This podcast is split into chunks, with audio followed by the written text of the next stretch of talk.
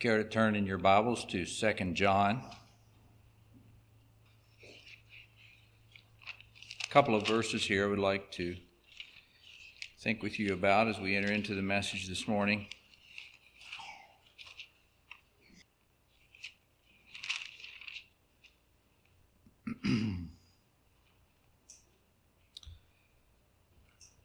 Perhaps we could um, look at the section here, latter part of the the letter is in verse 7 through 11 is titled a warning about deceivers against deceivers.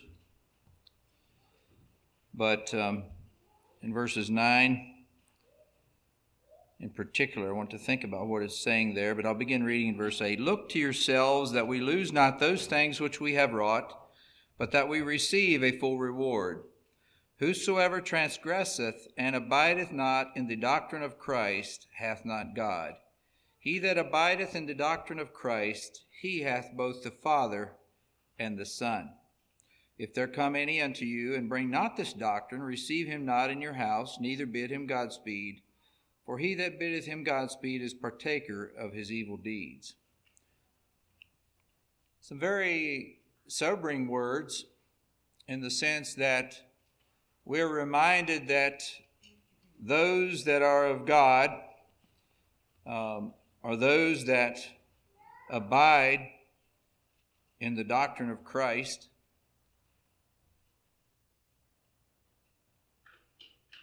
And he's saying, Be careful, be vigilant, be cautious.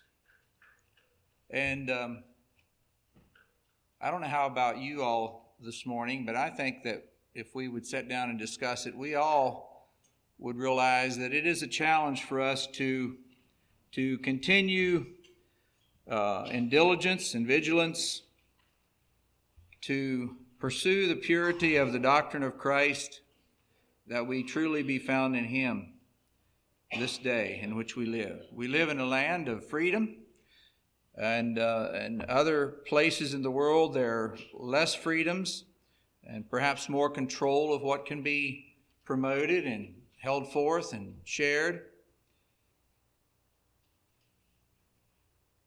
But John writes these words Whosoever transgresseth and abideth not in the doctrine of Christ hath not God. So, for those of us that are serious about our relationship, our faithfulness to God, those are words that cause us to think seriously about what is involved in in knowing and to understand and to pursue the doctrine of Christ. Last week I referred to the passage there where Paul proclaimed that I might know him. He goes on to enumerate several areas the power of the resurrection, the fellowship of his suffering, that process of being made conformable unto his death this morning, for the message, I would like to, to look at some of the characteristics or marks of the Pilgrim Church. Uh, we, we feel like we want to be careful in our pursuit of Christ and as we live it out in the lives of our families, of our people, our churches, that we acknowledge that we are striving to be a part of the bride of Christ, a part of walking under the lordship of Jesus Christ.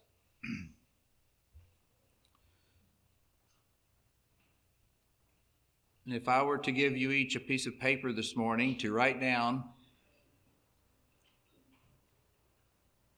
five or ten things that you note in the world around us that we our sphere of relationships and interactions that present challenges for us, for the Pilgrim Church, what would you write on that list? Things that perhaps very notably or subtly work against our ability to maintain, to understand, to maintain, and to to move forward in the doctrine of Christ.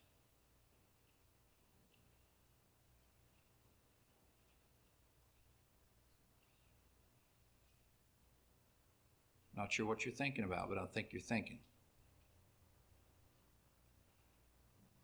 What are those things that have come into our, uh, perhaps um, we live in a day and age of, of digital technology quite a lot, and yet uh, I'll go back to more of the uh, print elements for some illustrations perhaps, but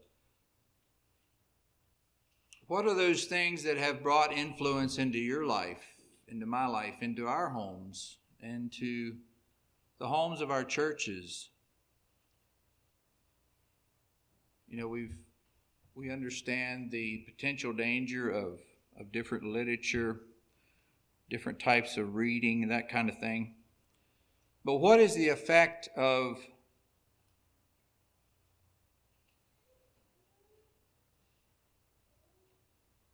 of other publications that are promoting the gospel of Christ, as it were, and yet they're not holding true to the doctrine of Christ. What impact is the guidepost in your life? What has it been? Or other, perhaps, devotional books, which quite a lot of are authored by well meaning individuals, quite often uh, ladies. You could go on in your own thought process and make other uh, applications to what I'm alluding to. But thinking with you this morning about the fact that when we are encouraged and realize that we must stay true by the word. We do well to consider those things in society today that are even uh, commingled into what is called Christianity and yet is not a part of the doctrine of Christ that we need to uh, be aware of and be careful how we are affected by it.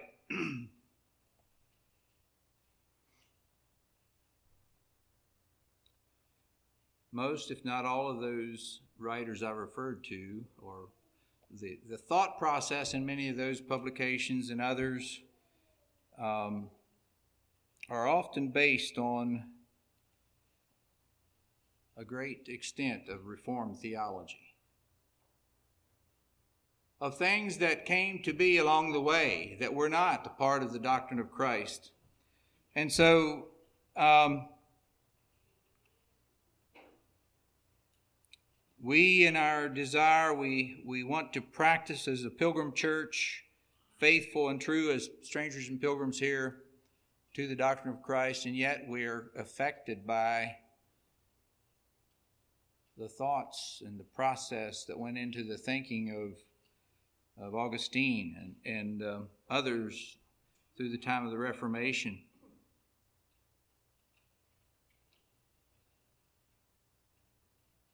And you might think, well, to some of you that means more than to others, perhaps, but it has a distinct impact on what we understand the call upon our lives, the call upon what we are to be as the people of God, the church of the bride of Christ.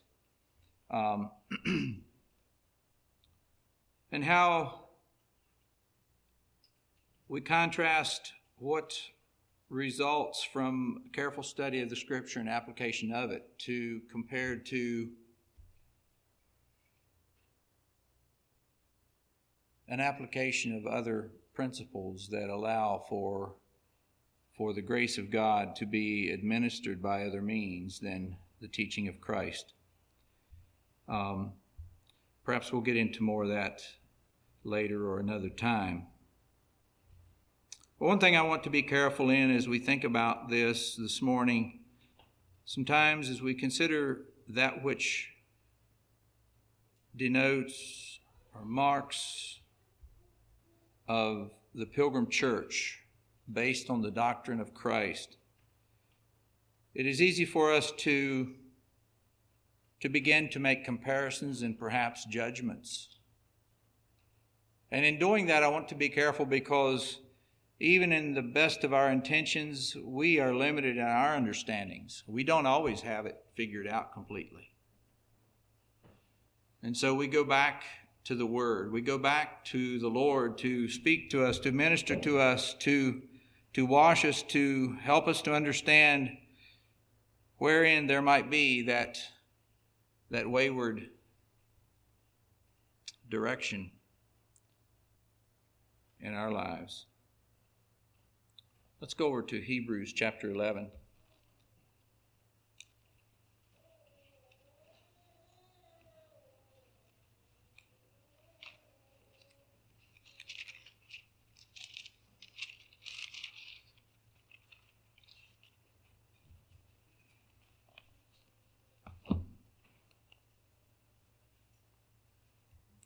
Before we read these verses here, we brought some copies of papers here this morning for other purposes, but if I would have brought additional replicas of a sign that you could post in front of your house by the road that said, A pilgrim lives here. Think that'd look good in front of your house, Lauren? A pilgrim lives here. What would it mean? What would it mean to you? What would it mean to me? What it, would it mean to others?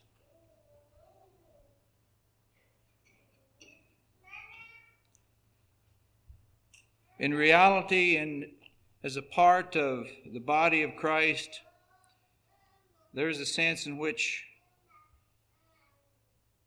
we are doing that, I trust. That there can be.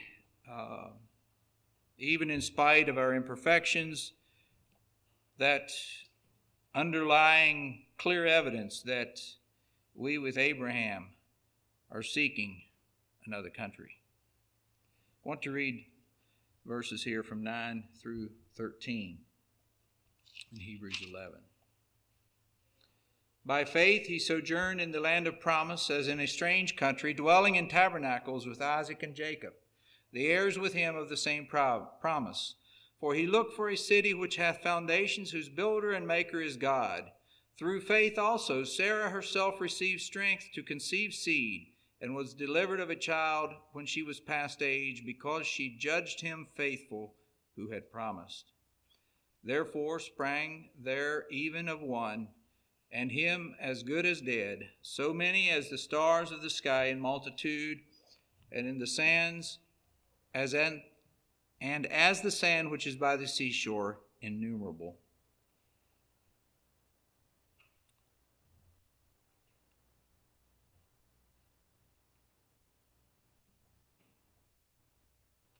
The effect of the faith of Abraham and others that are noted here. But notice what it goes on to say These all died in faith, not having received the promises, but having seen them afar off and were persuaded of them and embraced them and confessed that they were strangers and pilgrims on the earth. For they that say such things declare plainly that they seek a country.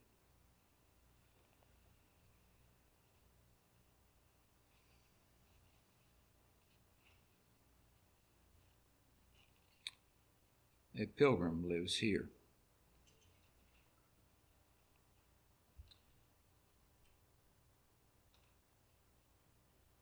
A pilgrim, a stranger and pilgrim, someone in a location for a time with a further goal, with a further vision.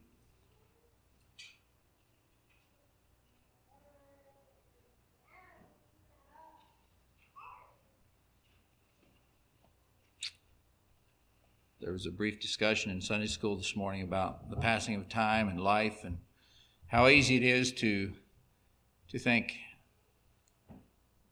with life's issues and challenges, how, how much better it would be to, to be with the Lord. Yes, that was the goal. But with the saints of old, as with as just as we are called today, we are called to pursue and move forward by faith and manifest the marks of the Pilgrim Church. I want to look at a number of things that denote that this morning that help us understand what differentiates the true Church of God versus um, others that are not clearly abiding in the doctrine of Christ. First Peter has a different perspective, same concept, but a different perspective. I want to read some verses from there. In chapter 2, um,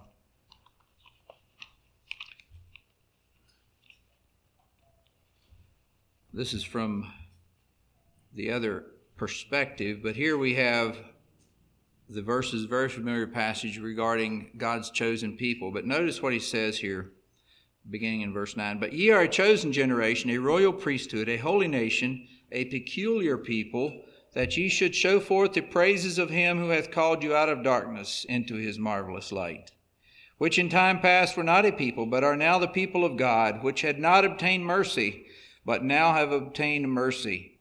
Dearly beloved, I beseech you, as strangers and pilgrims, abstain from fleshly lust, which war against the soul, having your conversation honest among the Gentiles, that whereas they speak against you as evildoers, they may, by your good works, which they shall behold, glorify God in the day of visitation. Here he addresses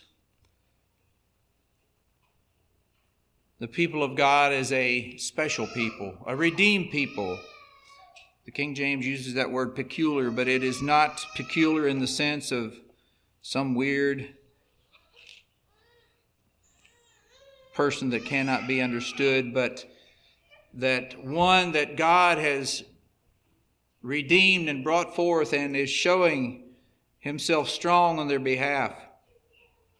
Notice down in verse 12, he talks about having your conversation honest or your conduct, is oftentimes the use of, of that word here in the New Testament um, amongst the Gentiles. As strangers and pilgrims, one of the marks that um, has to do with uh, this is not one I had delineated by itself, but I want to bring it out here in, the, in light of this passage.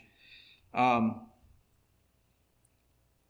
is that there is that contrast and with that that duty and challenge of us seeking to abide in the doctrine of Christ, to portray ourselves um, on the merits of His shed blood and and um,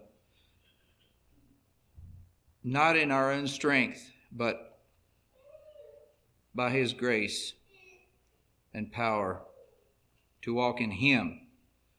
And doing it in a way that while we may face opposition, while we may face elements of uh,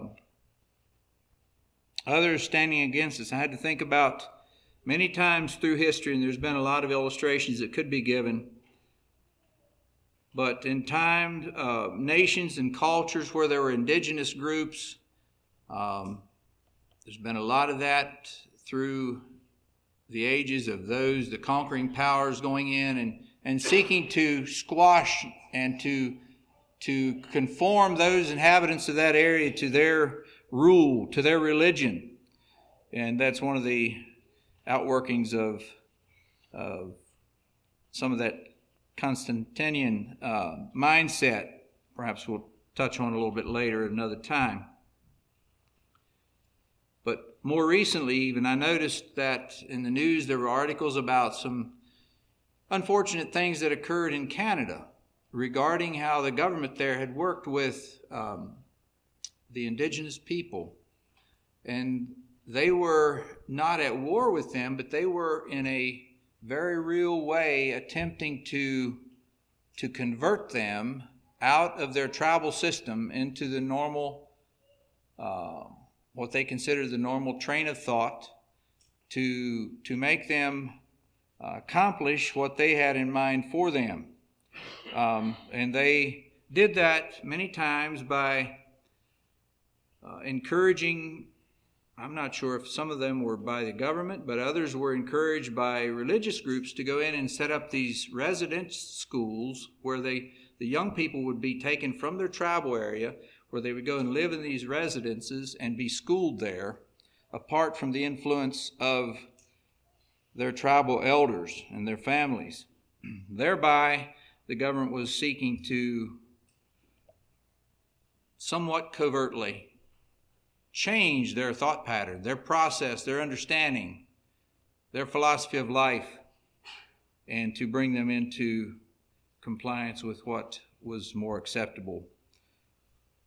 And so, in that, this came to light more fully by some of the abuse, abuses and things that came out of it. But it helps us to understand that there is a parallel we can draw that as strangers and pilgrims, there will be those that are working against uh, our, our desire to, to stay firm and pure and clear on the doctrine of Christ, and that will seek to, to have us embrace and consider and and slowly adapt to some other forms of thinking and doctrine that do not keep us there where Christ wants us to to be, where we are called to be. So he says, keep your conversation, your conduct honest among the Gentiles. Stay true to your commitment to God, to your understanding of the Scriptures, to your your uh,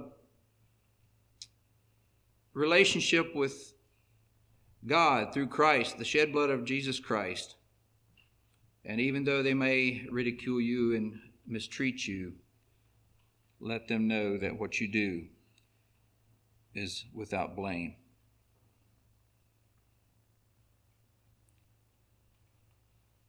What does it mean to be a stranger and a pilgrim? You know, I, I gave the illustration of putting a sign out by your house. And uh, we could say, well, perhaps certain houses might accommodate a sign like that a little more easily. Would that be a fair assessment?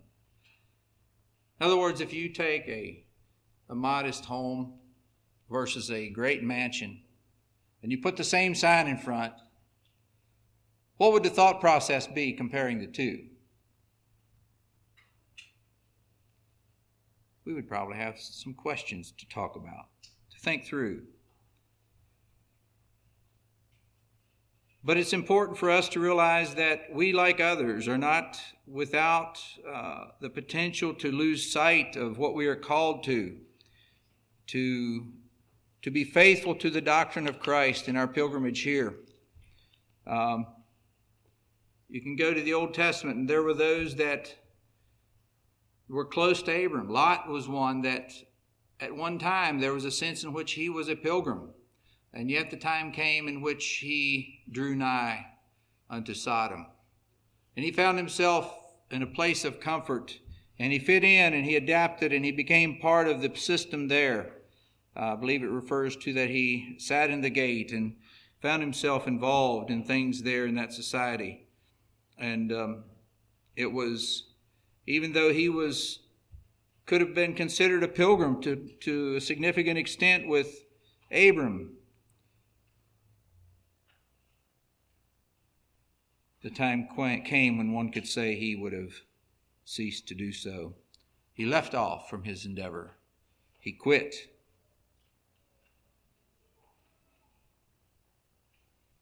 What is the difference for the Pilgrim Church in Revelation?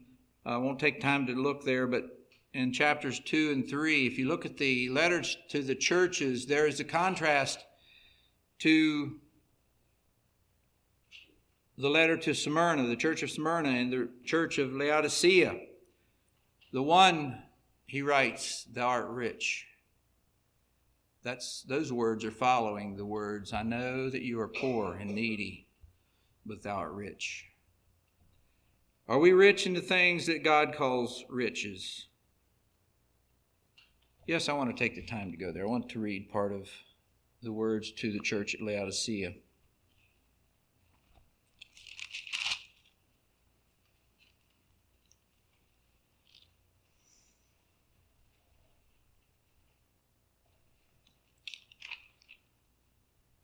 Chapter 3 verse 14 and following these words they they um, grip me quite a bit because you know just listen to them as we read them here together. I know thy works, verse 15. I know thy works, that thou art neither cold nor hot. I would thou wert cold or hot. So then, because thou art lukewarm and neither cold nor hot, I will spew thee out of my mouth. Because thou sayest, I am rich and increased with goods, and have need of nothing, and knowest not that thou art wretched and miserable, and poor and blind and naked.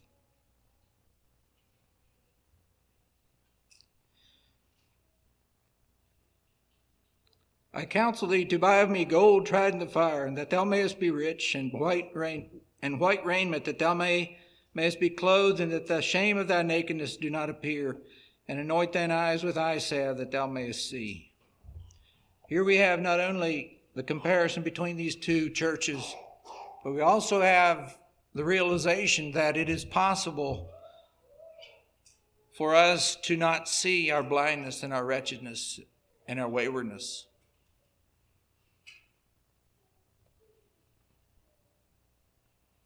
But rather be convinced that we have it all in order, that we have it all down. But Christ said, And knowest not that thou art wretched. So as we pursue the doctrine of Christ, we need to do it in humility, realizing that we need the leading of His Spirit to reveal to us the realities of truth as it applies to my life and yours.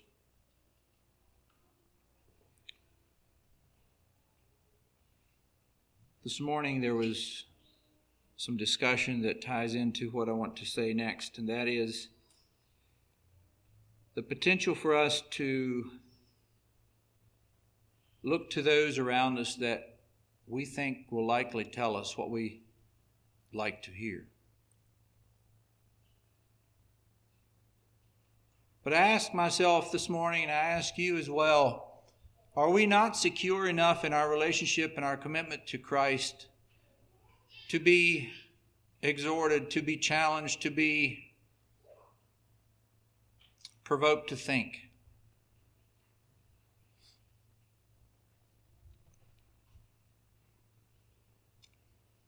Am I traveling the path of life that truly denotes that sign a pilgrim lives here?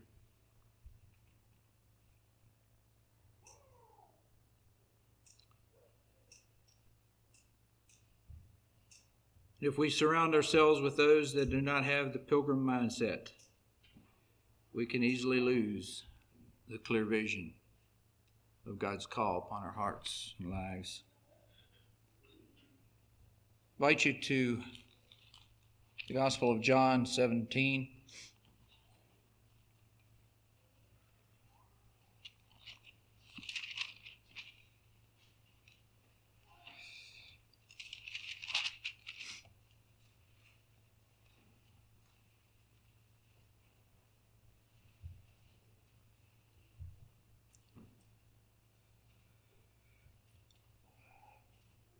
To read in verse 11 and following.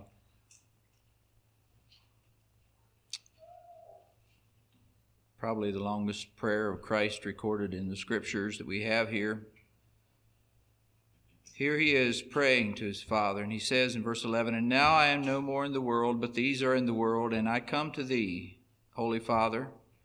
Keep through thine own name those whom thou hast given me, that they may be one as we are while I was with them in the world, I kept them in thy name.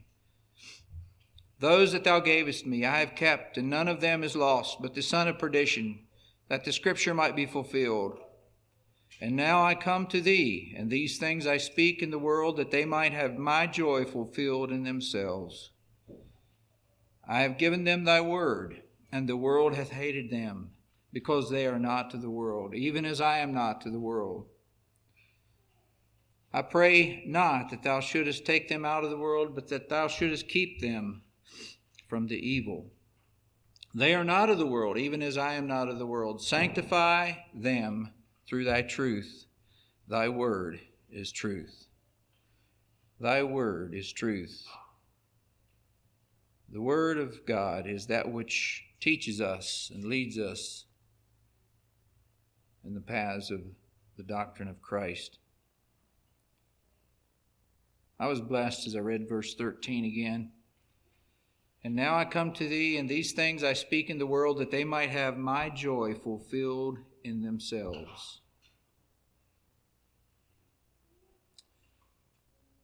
Says in another place, Jesus,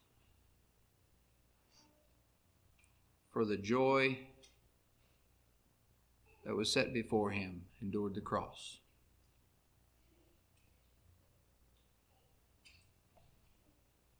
What is my experience regarding joy? From where do I derive it? Where does it come from? And on what is it based?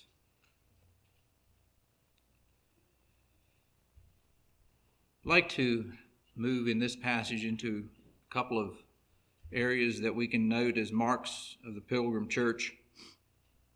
Here in verse 14, the last part of this verse, so he says, Because they are not of the world, even as I am not of the world. The Pilgrim Church is in, but not of the world.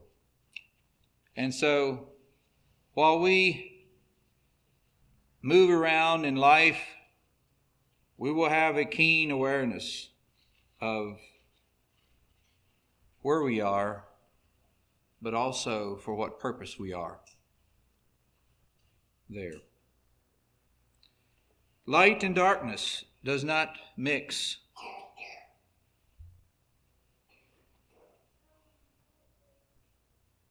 To be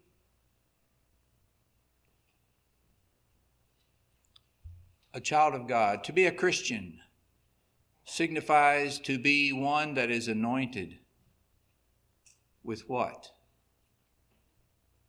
I was blessed again as we often think about the verses that assure us of that which takes place in a new birth, but in the Greek, the actual words for to be born again is to be born from above. That helps us to understand to it's not it's the mindset of God is to come into our heart and life and to pervade and to take up residence and to minister to our needs. So we are in but not of the world. We are not just a follower of Christ. You see this in, in um, just human relationships. Perhaps you've caught yourself being fascinated with someone. Someone you've thought as a young person or wherever you are in life that you wanted to be like them, to accomplish what they've accomplished to look like they look, to dress like they dress. And I've seen people in that situation, they are mesmerized by what their goal is. And it can be observed in those that they're, they're uh, adoring the, the adornment of that other person, whatever it may be, outward or inward.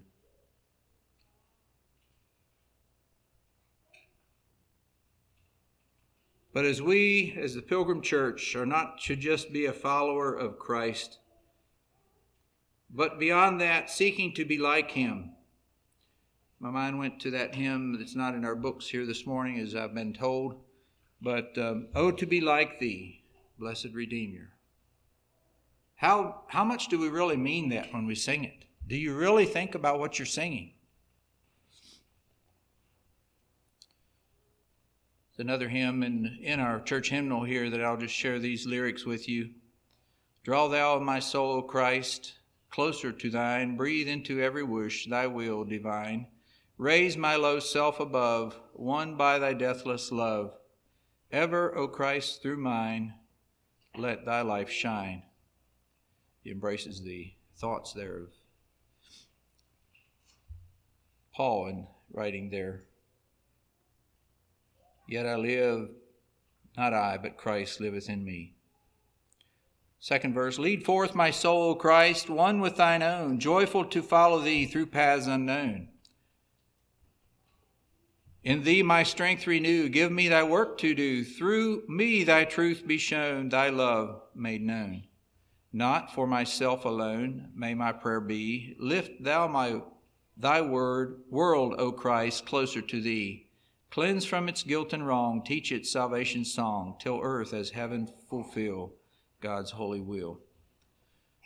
See elements of a pilgrim expressed in those words. And yet,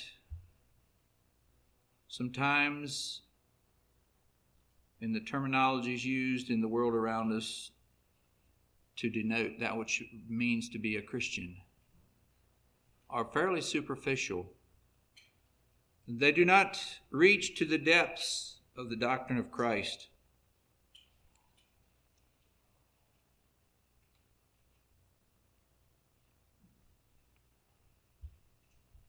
Secondly, I would note that a mark of the Pilgrim Church is that faith is mixed with what we hear. I won't take the time to turn there couple more points I want to make here. But Hebrews 4 2, we have that scripture that reminds us that it is not just a matter of hearing the good news, it is a matter of commingling that knowledge of God, of His salvation, with faith. And I had to think about uh, many of you all have used a two part cement or something, but it's those two components will not do their job until that activating agent is, is mixed in.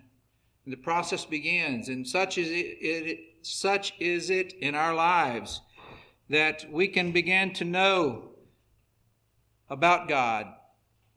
But it's only when we, the exercise of our faith, takes that knowledge and applies it in that growth, that that um, birth takes place, and that we are raised up and, and born from above, as I referred to earlier.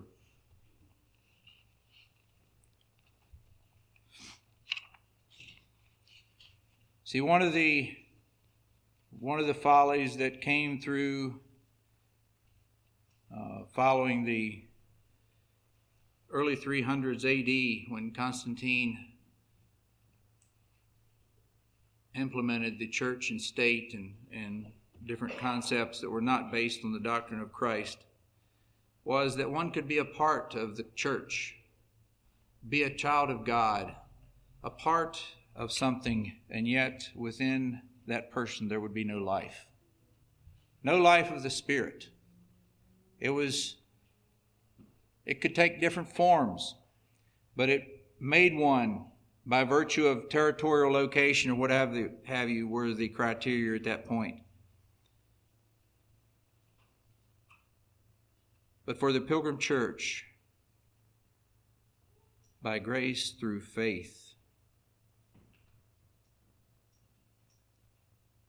that activating agent of faith,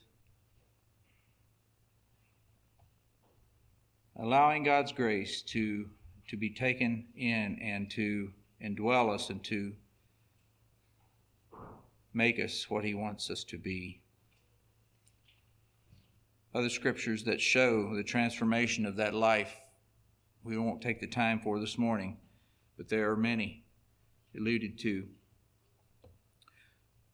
Thirdly, a mark of the Pilgrim Church is that Christ's kingdom is not of this world. You can turn to John 18 36. There'll be a couple of most of the remaining thoughts I want to bring out of this this passage here.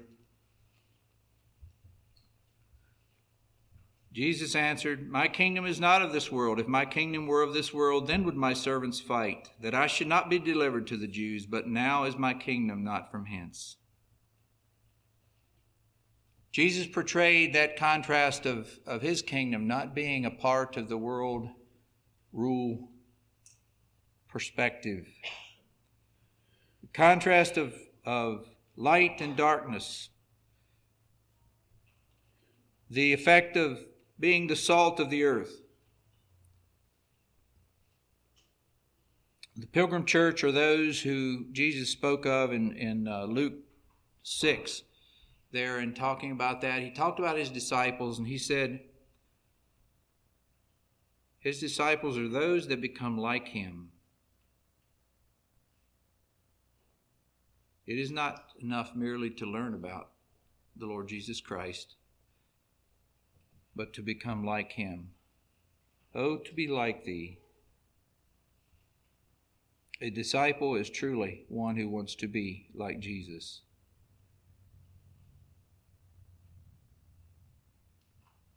Another mark of the Pilgrim Church, he says here in this verse, is that his servants don't fight. And yet,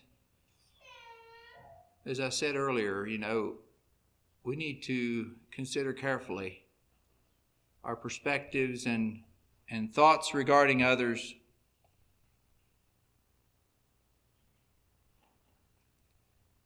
How often do we come short in our fighting? We would never think to fight in certain respects, and yet it's possible that we can fight. Just bring up the right subject, ask the right thing, make the right request, and we can almost come to have fighting words. And we realize in that we err, in that is not the doctrine of Christ. We bear forth actions that betray our self will.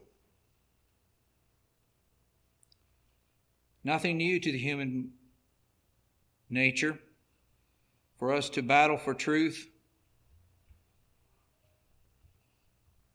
Back through the ages, there were those that fought fervently for truth, and yet they commingled their own desires and perspectives and erred from the purity of the doctrine of Christ.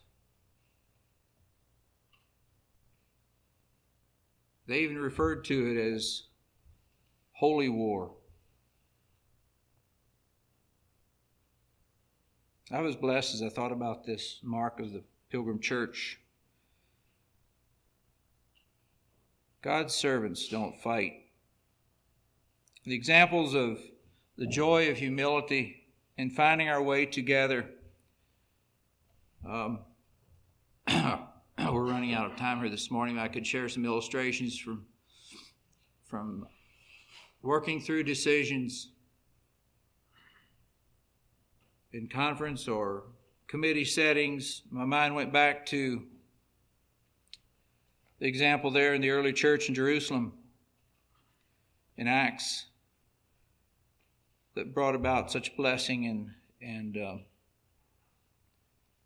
peace in their hearts as they work through issues. I had to think, what about current issues in our churches today, in our congregations, congregations today? Do we bear the mark of the Pilgrim Church?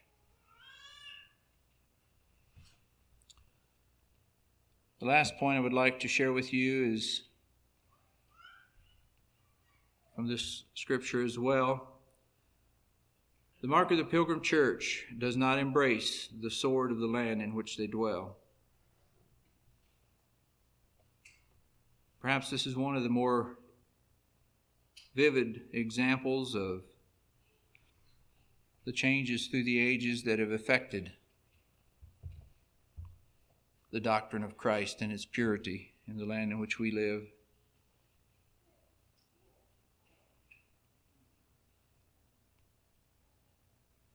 There are many that would say we live in a Christian nation.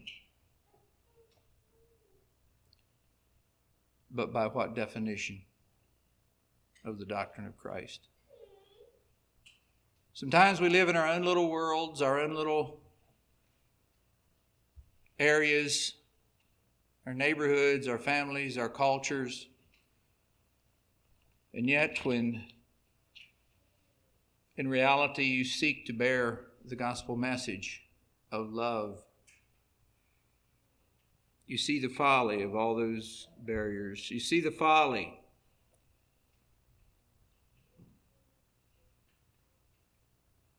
of those delineations.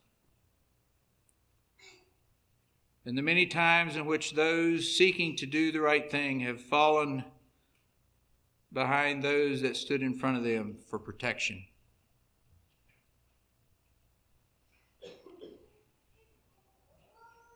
In all, in all fairness, and I'd like to look more in depth at that another time, but during the Reformation, there were those that, like Luther and Zwingli and others, that caught a glimpse of what it meant to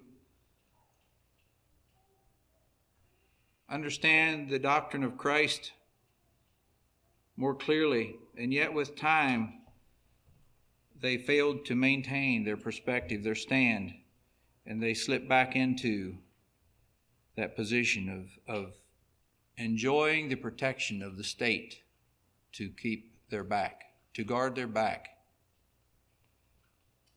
to protect them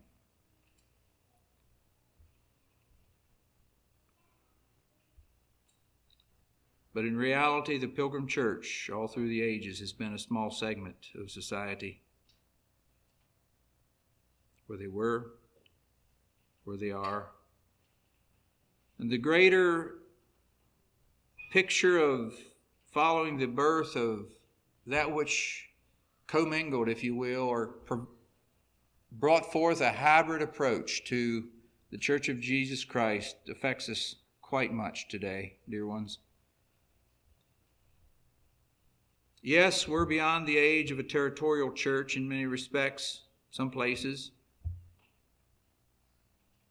But there are many aspects of that concept that still rule and reign. In this land, there are many that would propose church and state being separate, following the results of that which took place there and following the Reformation. And yet, many would uphold the idea of while we are Christians, there is much more we should be doing, all we can, in on behalf of and in partaking of and contributing to the function of government.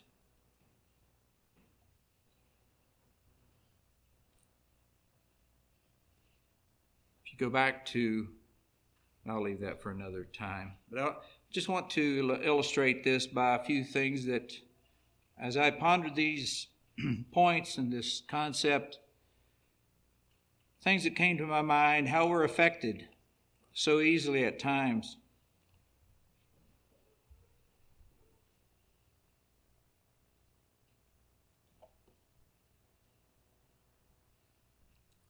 For many of us here, not to the oldest generation, I recall being in Puerto Rico in the 1990s late early 90s there when the Gulf War came to be, the Iraqi War with Iraq. And as one would hear bits and pieces of the news that was what was taking place, I wondered to myself, and I asked myself, how many times was I tempted to be smug and quite content to be a citizen of a conquering nation.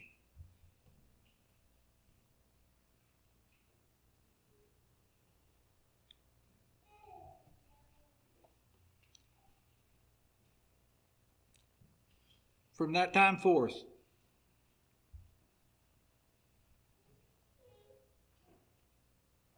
I purposed to begin to understand that it was wrong for me to say, our army did this. Our armed forces did that.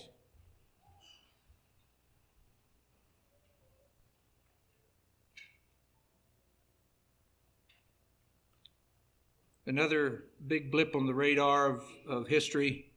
How did you feel dear ones, when you heard that the government eliminated Osama bin Laden?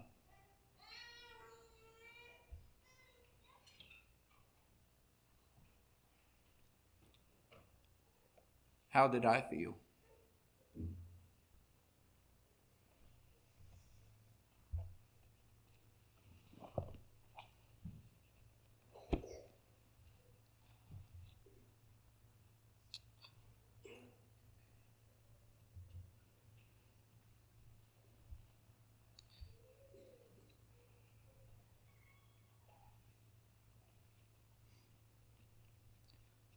Remember walking home, walking back from the church where our eldest son was attending in North Carolina one day, one Sunday.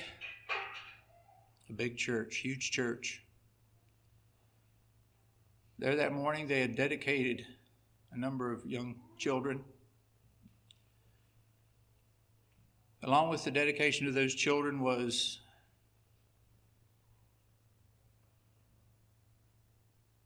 the blessing of their fathers, who all happened to be soldiers heading back to the war front.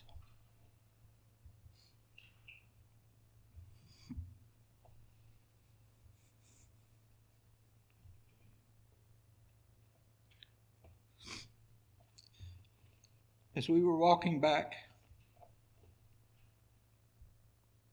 my son asked me, Dad, what did you think this morning?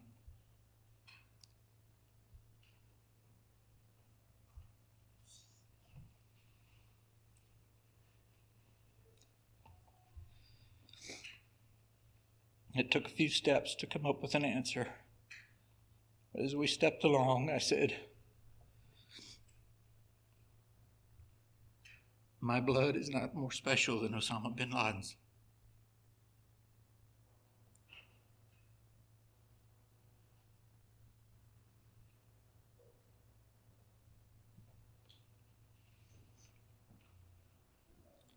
The Pilgrim Church, what is the mark? Can bring it closer home. How do you feel about the level or lack of border control?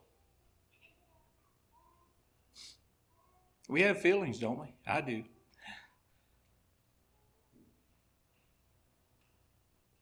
Are they one and the same as the doctrine of Christ?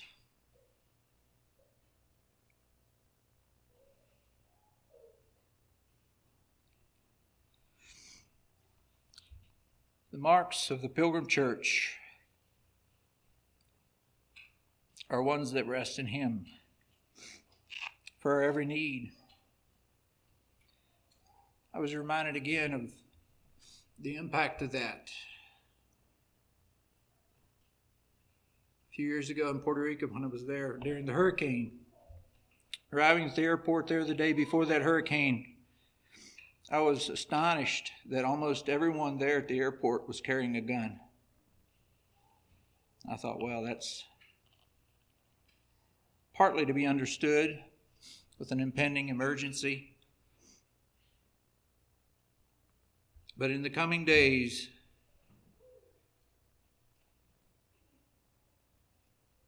it was very, very common to see people, whoever had them was carrying them.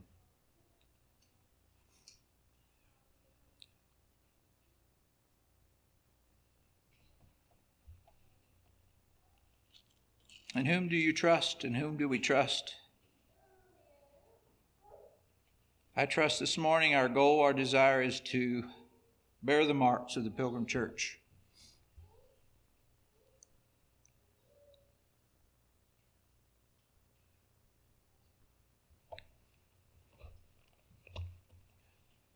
Let me read those verses again from 2 Peter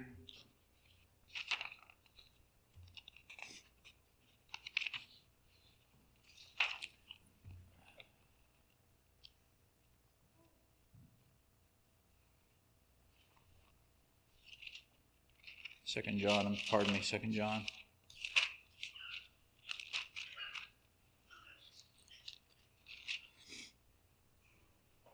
Look to yourselves that we lose not those things which we have wrought, but that we receive a full reward. Whosoever transgresseth and abideth not in the doctrine of Christ hath not God. He that abideth in the doctrine of Christ, he hath both the Father and the Son. May we be content to have the Father and the Son.